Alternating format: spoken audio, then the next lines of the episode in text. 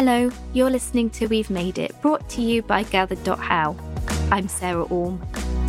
In this week's episode, Zoe and I chat about how crafting is portrayed in TV and film and share some of our favourite scenes. On with the show.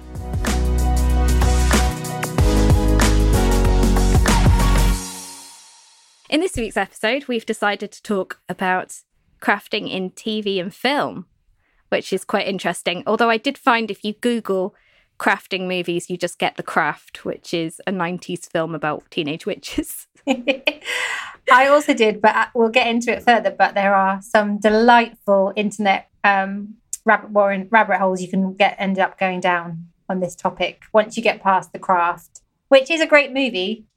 Um, yeah, so, something that sparked this theme, I think this is what gave us the idea for it, tell me if I'm wrong, was that um, if you're listening, and I think you may have heard of it, Bridgerton was on telly this Christmas.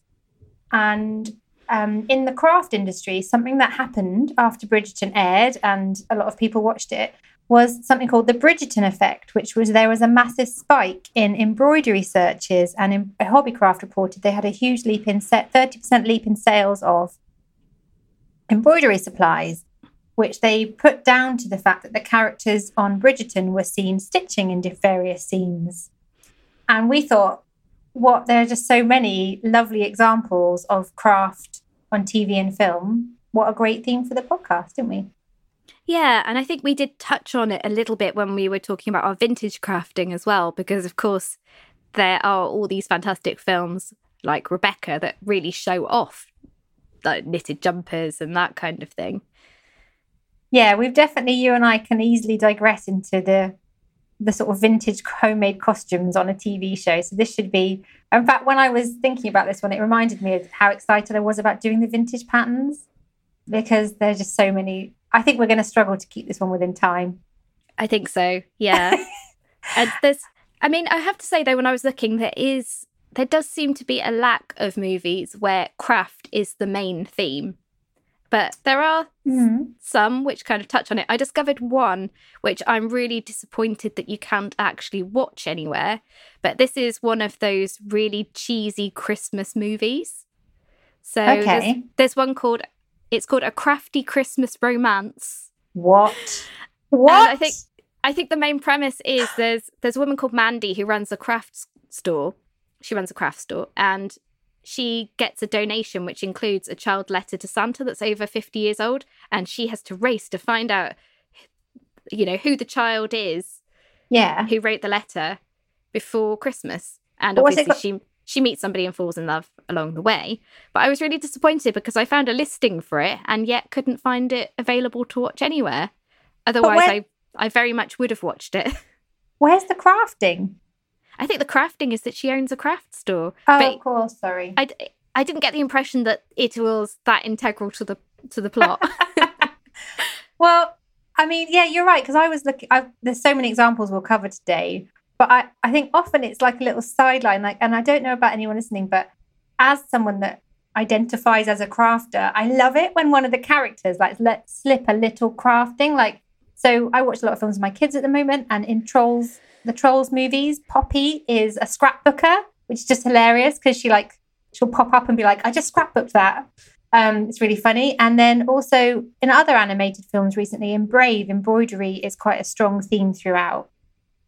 Yeah, I was we going to mention Brave. Oh, oh on then. but it's not the source of the film, but it certainly like sort of follows the narrative, doesn't it? Yeah, it is key to the the plot, and I think there is the symbolic part where she has to basically mend the embroidery to mend her relationship with her mum, which is really quite moving. And, you know, Pixar, they do know how to write a good story. Definitely. They do. And there's, I think, symbolism around craft is something that I will be talking a lot about a little bit further on, especially in terms of women's relationships and women's roles. Um, yeah. Quite often, when you see craft in film, there is a bit of a context of that happening. Yeah, I think I should mention one that I, I thought of while we were while I was preparing for this, and it's kind of a random one, but of course there is a crafting movie in a way, which is a Wallace and Gromit one, a close shave. It's part of it so is set, I've watched it. Part of it is set in a in a yarn shop. Wendolene, who is one Oh, of, of. Wallace's customers, of course, owns a yarn shop. And the whole premise of it is that there's a robot dog that's, that is um, basically sheep rustling. But it is in actually, I did notice in some of the, I've been watching a lot of Wallace and Gromit type things because I've been spending a lot of time with my nephews in the last year. And there are quite a lot of Wallace and Gromit episodes where Gromit is knitting. And Mm. it's either like they're like driving along or or he's sitting in a chair and he's just there knitting and it's just quite cute. It's a really sweet little detail. It's funny, knitting can quite often be sort of used in films as this sort of quite a quite a comforting British hobby almost. And um I noticed it in uh, the Harry Potter films, Dumbledore knits. And again, it's another example of just as a crafter, you're like, oh, that's that's a really nice touch. And I went to Harry Potter Studios a couple of times and they've got the animated knitting needles that you see in the Weasley's house that are just knitting as if by magic, you know, and that sort of put in this context of this homespun, cozy house. Yes, I mean, and of course Hermione does knit as well. Oh, I didn't realise that. Yeah, so there is a for people who are not so familiar with the books. There's the house elves who are, I guess they're like magical servants, but they can be freed if you give them clothes. And Hermione is very pro house elf rights, and so she's knitting clothes for them to try and liberate the elves. A bit of craftivism there. It it is very much. but a lot of the time, I think in in films, it's kind of just as you say, inserted as a cozy thing. But what I one I did really like was when I was watching New Girl. Oh yeah. Oh, she crafts. Did she Yeah. scrapbook as well? Yeah, so they have this this scene where like two of the main characters they're just sitting there, just knitting and chatting to each other. And when I saw that, I I just thought to myself like that is so familiar and so cozy. And actually, it was really nice to see it represented in a TV show. Yeah. That that that is something that you do with your friends. It is, isn't it? And there is something about, and I certainly love like the times that I get together with friends and we're making something at the same time.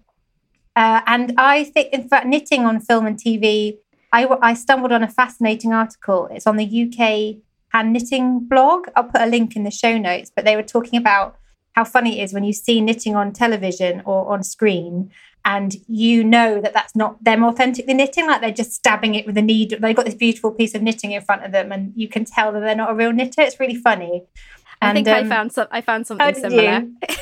yeah, And- oh go on Yeah, I'll, I'll tell you a bit about this one. So I actually found a blog where they talk all about how knitting is shown.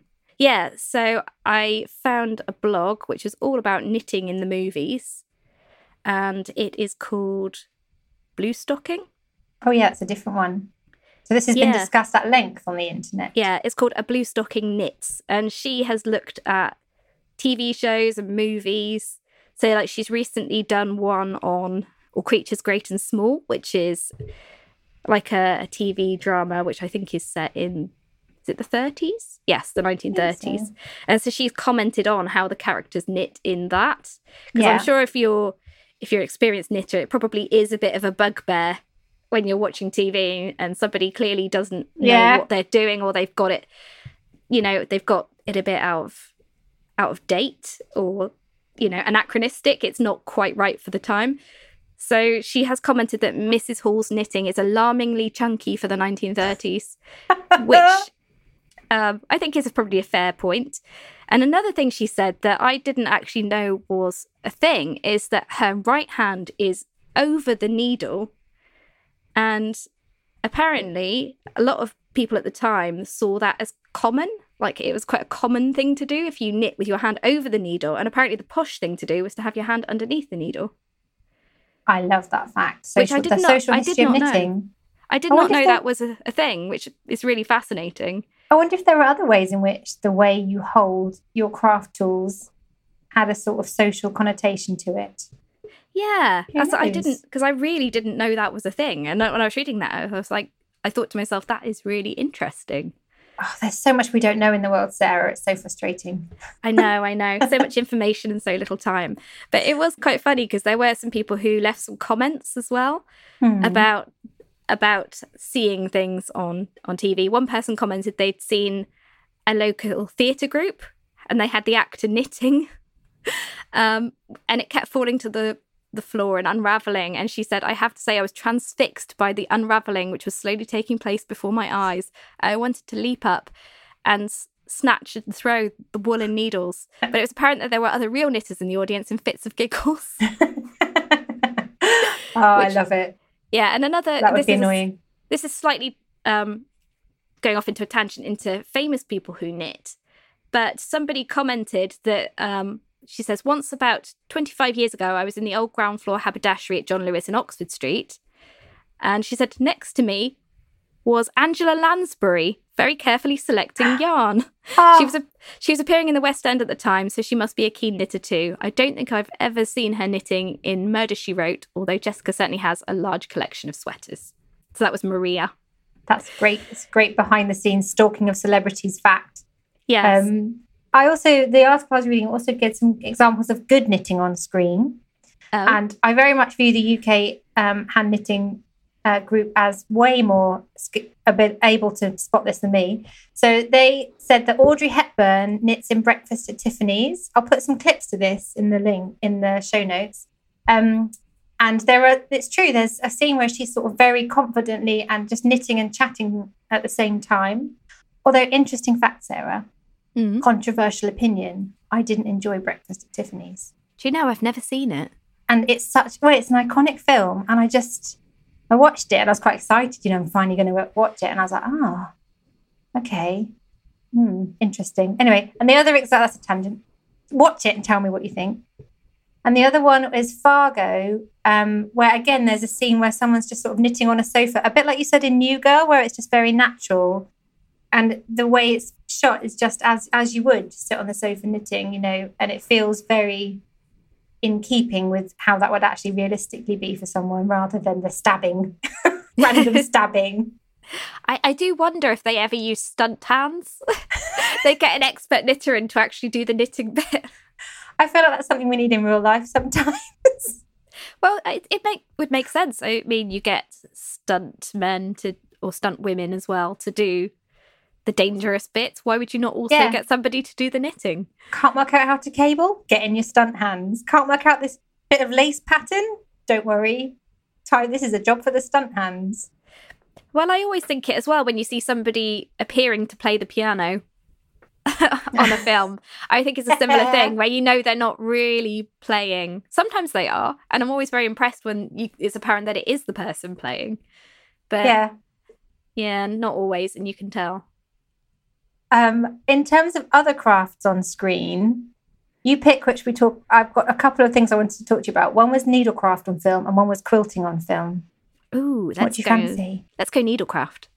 Okay, so this, oh my goodness, I've discovered the most interesting research on this that I think you would especially love because it combines some of your different interests, as in history and social history and crafting.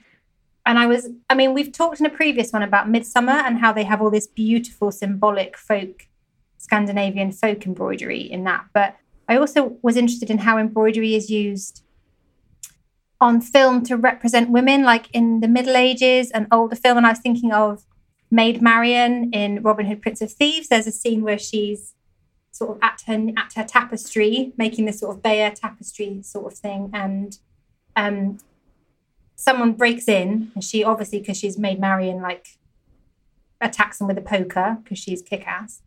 But then she gets kidnapped, and I read this really interesting article which was talking about how she's a very strong female character, but then and her in her private female space she's embroidering but then a man breaks in and then she loses all agency. And she's like she's then just a pawn for like the sort of battle between uh, the other characters. I think I read a similar article article to you about how embroidery in films is often seen as almost like oppression. It's like you're being oppressed by having to stay in and do embroidery, which is quite interesting. I think perhaps in Brave that's slightly different because it's about her accepting different aspects of herself essentially, I think. yeah exactly i think it's more historically and i read an, an, an interesting article about med about medieval needlecraft in medieval times on film and it was saying how um, it's perceived now that at, in those days embroidery or stitching was a female pursuit, and so it's seen on screen to represent women, women in these passive roles. But in reality, men were as likely as women to stitch in that time. And then what happened is in later decades, thinking around needlecraft changed and it became this sort of epitome of femininity and this sort of, you know, desired skill of women. But and so as a result, when we make films looking back, we depict women as stitching, but that might not have been the, the point at the time. Yeah, I find that really interesting because I know historically it was actually women who spun the wool who did that aspect of it, and it was men who did knitting. I did not know that. Um, apparently, I think it's particularly. I think it's in fishing communities. I may be wrong on this, and I'm sure somebody somebody will write in and correct me if I am. But yeah, there was this division that women spun and that men then did the knitting or weaving, which is quite interesting. I sort of feel bad for women. I mean, I'm not personally a fan of spinning my own yarn, but I am a fan of knitting. So I feel like they got a raw deal there. But I guess there must be people listening that love to spin their own yarn. Yeah, so. I don't know how many people actually do, but this would be back in the days when you had to hand spin. And yeah. it was a, a very involved job. So to be doing that and also doing the knitting probably would have been a bit much. Uh, this is a tangent and we'll get back to TV in a minute. But on that note, you know how we can craft things? Yeah. Do, do you ever think that if there was a zombie apocalypse, we would actually have quite useful skills that are needed? I mean, I think to some extent, yes. But then I also sometimes think, I don't know how to gut a fish. How am I going to survive? But that's my point. I might not be able to gut a fish, but I could certainly help to knit garments to get the community through the winter months. Anyway, I actually don't know any examples of zombie crafting in a zombie apocalypse on screen. And if you're listening and you know of one, please tell me because I would love to watch that. Should, I would almost like to write that now just to include that scene. Yeah. You need you need me on your team. I can crochet. I mean, because I was thinking in The Walking Dead, as they start to build communities, they rediscover all these older, older, you know, historical skills that are needed for survival, like gardening, mending.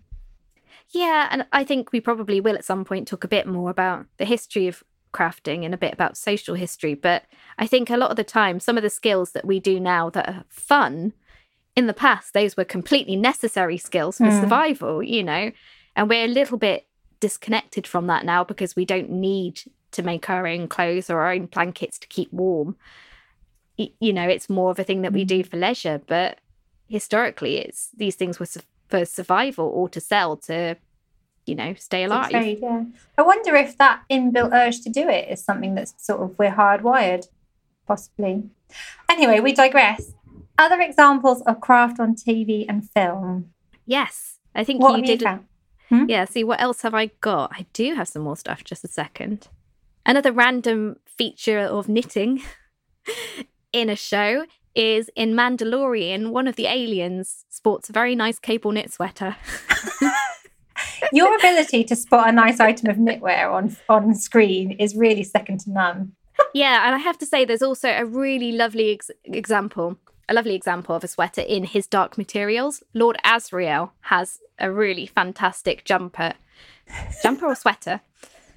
Uh, yeah, and when I was watching it, I was surprised how many people on Twitter were actually saying, "I love his jumper."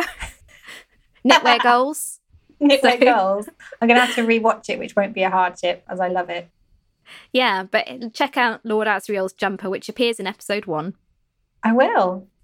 Yeah. Um, I've got a... some... Oh, sorry, go on. Oh, I have some other stuff as well. Oh, yeah. Say, tell me. Yeah. Let's see. Where have I got it?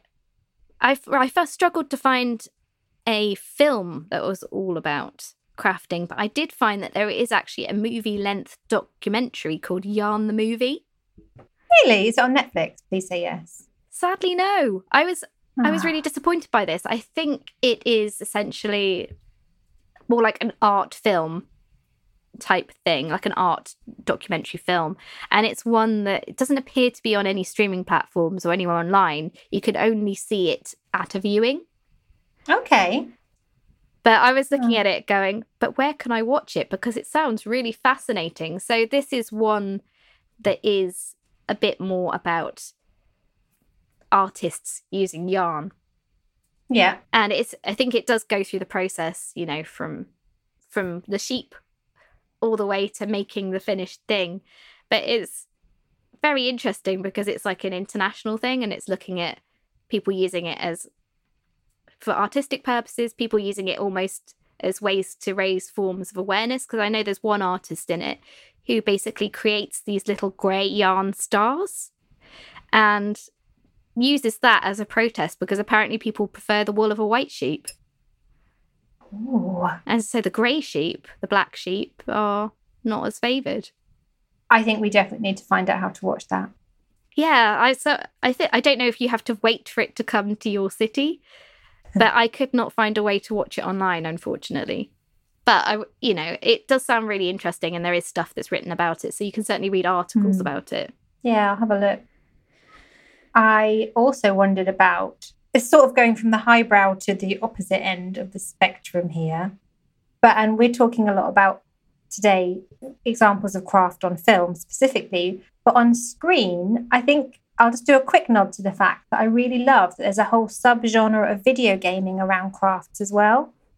So there's Yoshi's Crafted World, Super Mario the Origami King, like numerous games which the whole game is animated to look crafted or with a craft theme and th- there's a whole i've got a whole i could almost do a whole podcast on geek craft and how much i love that as a sort of trope of crafting a theme within the craft community but i think it's really interesting that it is sort of an established theme of some video games Yeah, I was actually trying to think when we were talking about this about other ways that that craft appears. You know, in, I think we could certainly talk about literature and folklore, maybe even as a separate thing. But Mm.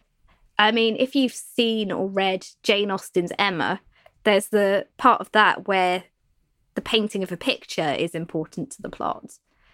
So her friend, she paints a picture of her friend Harriet. Em- Emma Hmm. Woodhouse. Emma Woodhouse is the main character. You know, the, the book is she is the Emma of the book, and her friend is Harriet, and she paints a picture of Harriet. And there's another character who makes a big fuss about this painting, um, like, oh, we should get it framed. This is an amazing painting. And Emma misinterprets it. She thinks that this person is interested in Harriet as a Ah, potential okay. partner, yeah but actually, she's got it the wrong way round. This guy is interested in, in her as the painter of the of the portrait, and he isn't. He's making a big fuss about it because he wants to marry her. i see yeah So this this painting is quite critical to the plot, but I I, I would like to know like if anybody comes across any film or book where crafting or art is critical to the plot. I think I would find that really interesting. Yeah, and in fact, so this brings me on to the thing I was going to ask, which is like a little mini Sarah, a, a Sarah challenge, Okay. which is can you think of three films or TV miniseries where women quilting is quite central, like is it is a central theme throughout? Because I can. Oh, I don't think I can. I think instantly, for some reason, my brain goes to Little House on the Prairie, but I'm not sure Oh, why. of course. I didn't have that on my list, but Little Women was on my list because obviously the quilts throughout Little Women are a thing to behold in themselves. Although I guess they're not so much quilting them, but it's in that time period where quilting would have been like a real skill and sort of a real community skill. Yeah, I mean, I think Little House on the Prairie. For I think perhaps because it's a similar era. Yeah. Is it the same author? It is, isn't it? know. Is it? Is it? Is it Louisa May Alcott? Hmm. Well, I didn't know she wrote Little. I didn't know she wrote Little House on the Prairie. I think it is the same woman. Let me check. Who wrote Little Oh House no, on the that's a different person. Yes, it is. that's Laura Ingalls Wilder. Okay, let's skip back. what were we saying? Little Yeah. Women. Little- quilt's quite big. Yeah, Little Women and Little House on the Prairie. Similar similar eras. And also, yeah, they do have that theme of of crafting almost as like a background thing. Yeah, but there were two others that I thought were quite interesting to note. One is, and um, How to Make an American Quilt. Have you heard of that Oh. film? No.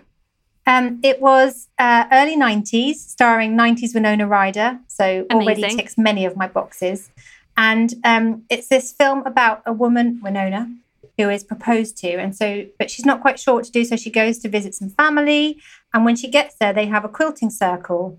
And so, and she realizes the quilting circle are currently making this group quilt, which is going to be a wedding gift for her. with the theme of what where love resides or what love means or something.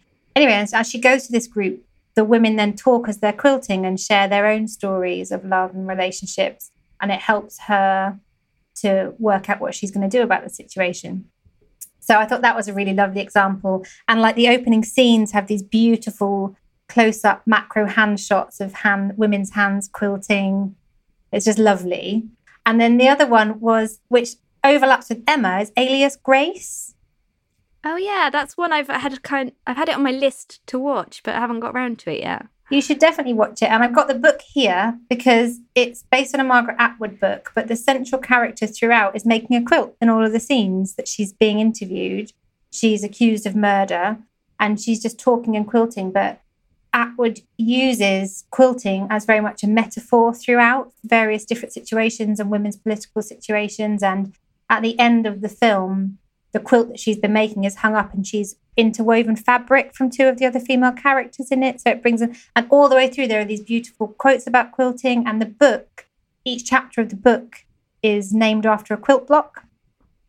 So, yeah. Wow. That's, yeah, two to add to your list, I think. I think you'd enjoy them both.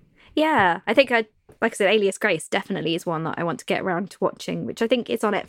It's on Netflix, isn't it? That one. Yeah, I think I saw it on Netflix. When I worked on Today's Quilter, we used to really geek out about it because it was on TV at the time, and there's just some amazing quotes about quilting in there and how it symbolizes when a lot of things about making a quilt symbolizes a woman's situation at the time. Yeah, I think we do need to do one about books and literature as well because I've just yeah. thought of a re- I've just thought of a really good book that I know hasn't been made into a film. Really? Yeah. So I shall I talk about it now or shall we save it? Oh, tell me. Well, tell me, and then we'll talk about it in more depth later. Yeah. So there's a book called um, "The Corset" by I think it's Laura Purcell, hmm. and mm. it's essentially our it's a ghost story, well, ghost slash horror story, and it's about this young woman who basically she's brought up in in poverty because her mum was from a wealthy family and married somebody below her station and was disowned in Victorian times. And hmm. uh, then she she kind of gets into sewing because everybody says like it's her only real talent. You know that she's got nothing else going for her, poor girl. And she discovers like she's got like a real skill for it. But there's also this kind of implication that she can somehow cast spells through her crafting. I wish that I could do that. So like so like she crafts something in anger mm. um for her baby um baby sister. Yeah. And then the baby then dies and she thinks that she has cursed the baby. And um it kind of progresses and becomes a stranger as it goes along, and you're not really sure like whether she's mad or whether this is something that she's really doing like the, through her crafting she's inflicting this damage on other people. And it kind of ends well begins and ends with her basically being accused of murder.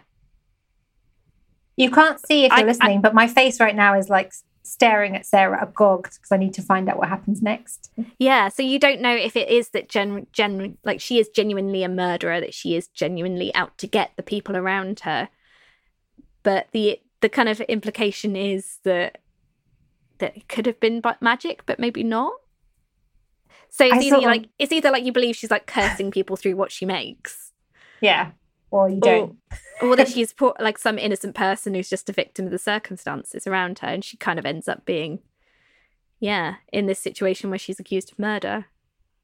It's so interesting because I do think we do craft. I don't know about you, but I certainly craft my emotions into certain items as I'm making them. but hopefully not to curse anybody. no, I, I haven't made any cursed items that I know of. I don't think so. I don't really yeah. get that angry at people. Yeah, I th- I think in some cases in the book it, it is aimed at people who have treated her badly. so there's almost a little bit of like you're, you're like, am I rooting for her? Do I want her to have hurt people with these things that she makes? But it's interesting because actually it does have a lot of the technical information about crafting at the time. Like she does go and she works in a dressmaker's shop, and there's all this detail about her making the whalebone corsets Okay. So there is Nice. there is some proper craft detail in it, and and the knowledge, the author's knowledge of the fabrics and that kind of thing, is I- it comes through. I feel like a craft shop is such a perfect, or a haberdashery is such a perfect backdrop for a film or t- TV show. There must be more that we've missed. So if you're listening, what have we not mentioned that you've watched that has a good example of craft on film? Yeah, I mean, I'm particularly interested in ones where the craft has actually had something to do with the plot, that it's made the plot move along in some way, because I think that's really intriguing, or if it's been integral to the whole story. There must be some, and there must surely, right? If no one's made it, someone should make it. Some sort of story of like women in a sewing machine factory in the war. Like, surely, like this is the perfect setting for like a British, you know, like comedy film or something. Do you know what I mean? it's- It's like the it's it's solidarity funny. of the. yeah, when you said that, I immediately thought of um, on Coronation Street where they have the factory. Yes, like that, but in a sewing machine factory or in sort of seamstresses. I mean, surely there must be things that we haven't seen or come across in our research for today. Well, if if we do come across them, I think we need to do part two. Me too. And if not, and anyone's listening that's a filmmaker, there you go. Free tip for you. You should really write and make that. Yeah. Okay. I think that's a nice place to end the episode. Yeah. So, should we talk about our projects of the week? What's, what's your one this week? Uh, this week, my project of the week is um, a lovely tutorial that we've got up. Um, our workmate Holly um, has created it. It's a video tutorial for how to make a paper rose. And Holly is so talented, and she's basically made this. It just looks so realistic, but it's made out of paper, but it's also very easy to make. And so she's used a scan and cut machine for hers, but you can equally, she's put a free template up that you can just download and print and cut out at home. And um, oh, it's a Brother ScanNCut, I should add. Um, and anyway, so but you can anyone can make it at home, and you just you basically cut these petals out and stick them together, and you can make paper roses. And she's put a video up and step by step, and it's lovely. And I'm going to try and make some this week. Do you know what? That's weird because I actually very nearly chose that one. Did you? As- it's so lovely, isn't it? So it's lucky that I didn't, but I did actually choose another paper flower. So there is a project on the website that shows you how to make crepe paper daffodils. Oh my god, it's like one mind. Yeah, and they're I think it's daffodil season right now. Daffodils are everywhere, and I think they just make everything look so cheerful. But Yeah. if you've got hay fever, you know, you might not want them around. But these paper daffodils that we've got on the website, they look actually very realistic and they're really easy to make. I think the, the crepe paper just gives it like a nice soft, quite realistic look. They do look they do look mm. surprisingly real. That's really funny. We've both picked paper flowers. Yeah. We should I- I put those on the homepage. That'd be a really lovely spring project to have on the homepage. I'm going to do that. Yeah. So what's your one good thing this week? Oh, my one good thing is a bit. Um, it's not very inspiring. Uh, it's it's hopefully a, a one good thing that many of us sometimes get to enjoy. I read a book in the bath last night.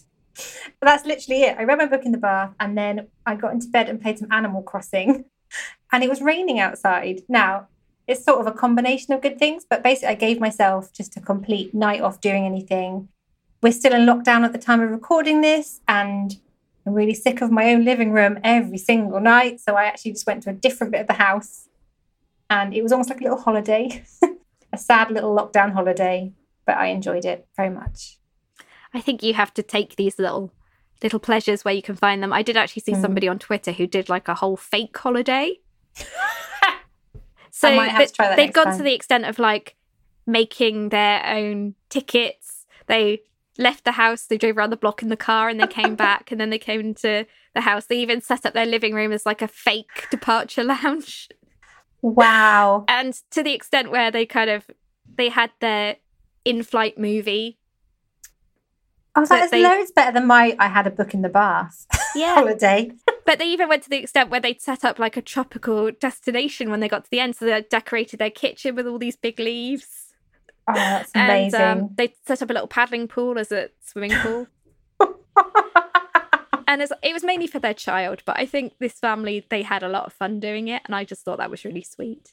Oh, they said it was for their child, but clearly it was for them.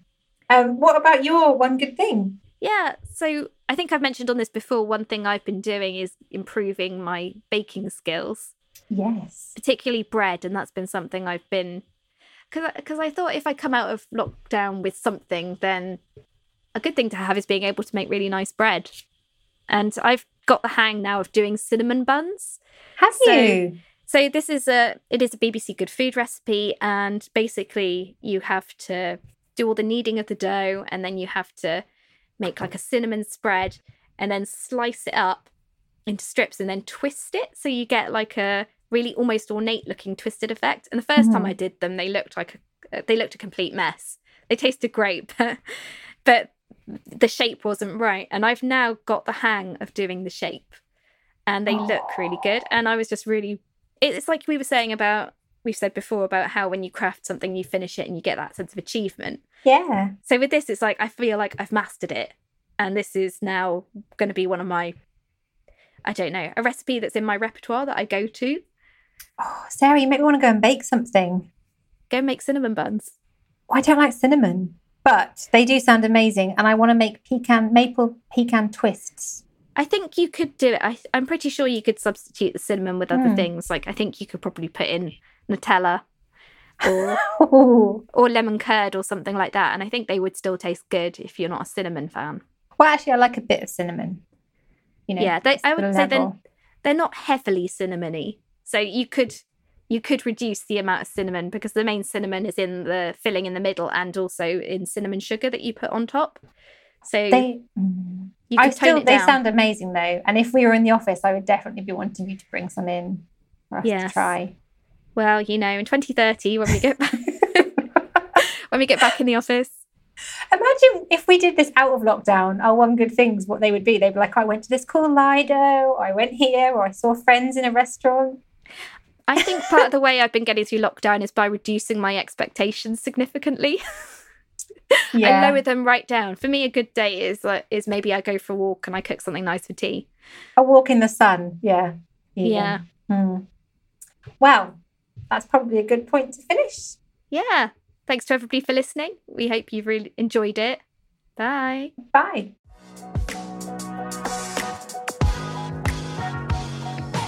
Thanks for listening. We hope you've enjoyed this episode.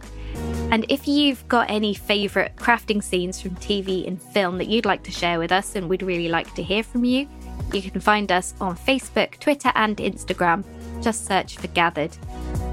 And don't forget, you can find any of the projects that we've mentioned in this episode over on our website, gathered.how.